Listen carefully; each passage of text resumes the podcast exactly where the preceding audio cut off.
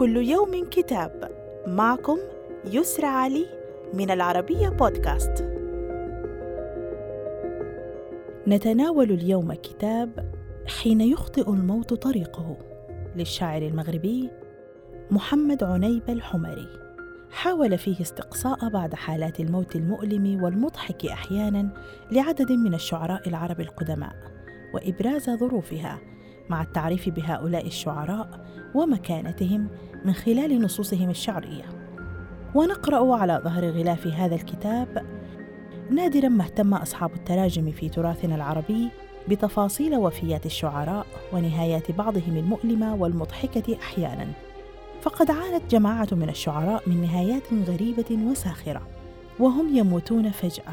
وفي ظروف لم تكن في الحسبان كالسقوط على سطح أو الغرق في سفينة تائهة أو الارتطام بسارية أو الموت فرحا أو كمدا وغيرها من الحالات التي تعتبر موتا مباغتا لم تكن للشاعر يد فيه.